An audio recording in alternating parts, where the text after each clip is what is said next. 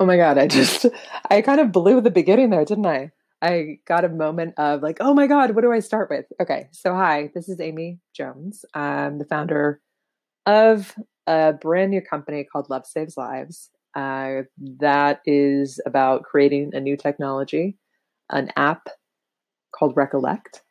And this is building something better, which is essentially um, some very real and unpolished, clearly, stories about what it is to found a company, build a brand new technology. And because I'm a life coach and strategist, obviously got to tie in some life lessons.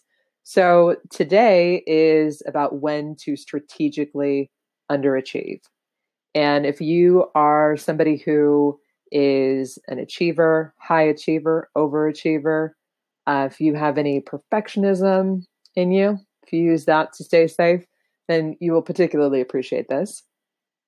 I was thinking about this today uh, in two contexts, and uh, the first you you may particularly relate to.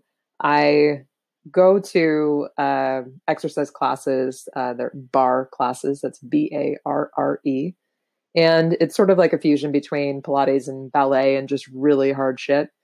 it's really hard. And I have taken um, a lot of classes in the last probably year and a half now. And um, for a number of reasons, the last month I haven't really taken class.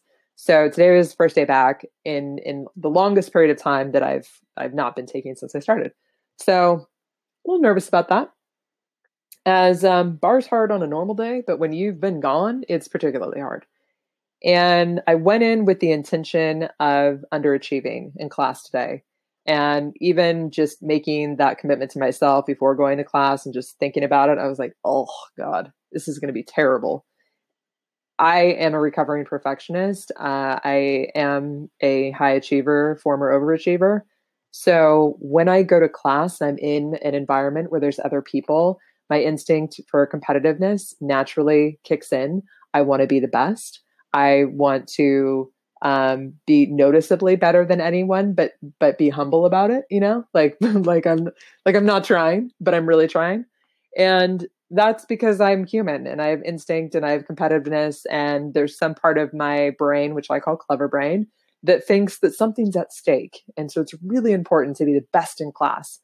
Um, so choosing to underachieve was a strategic move on my part because I knew that it was going to be extra tough. And I knew that I had been delaying going to class because of this uh, fear of of not doing class well or other people looking at me and being like, "What is she doing? Why is she stopping? What's going on?"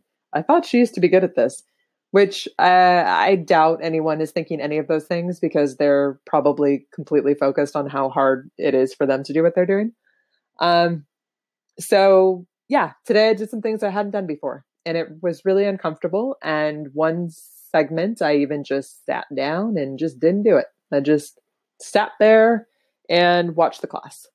Um, there are times when strategically underachieving is just what serves in the context of, of what is truly important.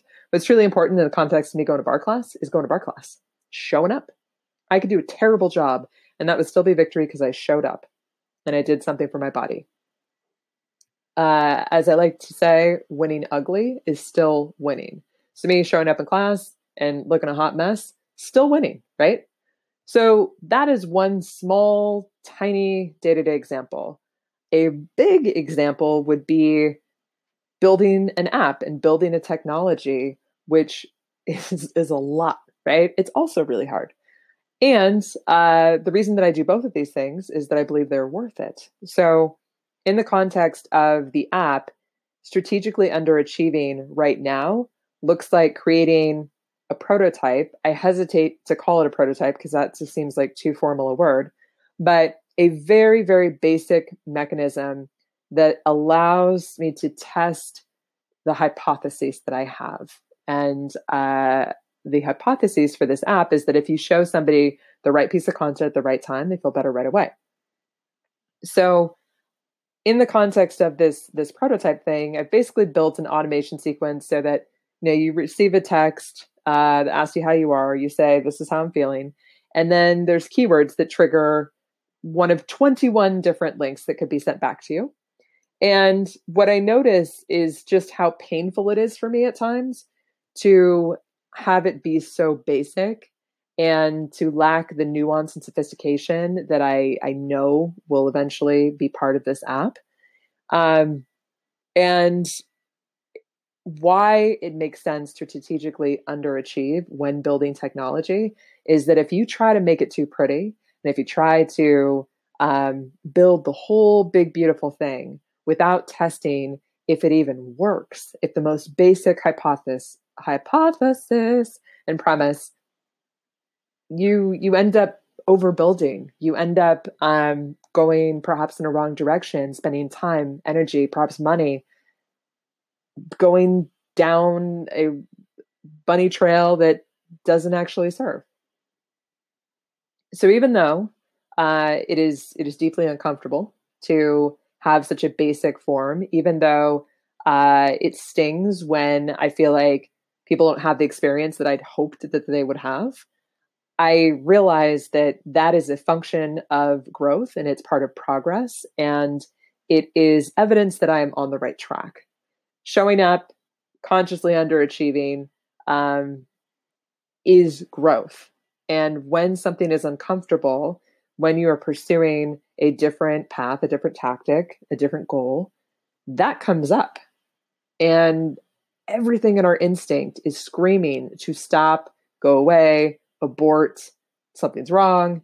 Um, and we just want to revert to what's comfortable. And so, what's comfortable for me is to try to make things perfect, amazing, um, to, to have the best possible experience and get into all the details. That is a terrible way to build software. So it has been a very big learning curve for me spending the last year studying, uh, listening to obscene amounts of podcasts, uh, books, talking with mentors, just really understanding as much as I possibly can about how to underachieve in a way that serves the goal. So I'd love to just leave you with a little food for thought. If this, what I'm describing, resonates with you and doesn't sound completely neurotic, um, but it's like, oh, yes, yes, I do. I do that too. If you are uh, one of those folks, then I encourage you to just think about whatever's going on in your life right now. Where might it make sense for you to strategically underachieve?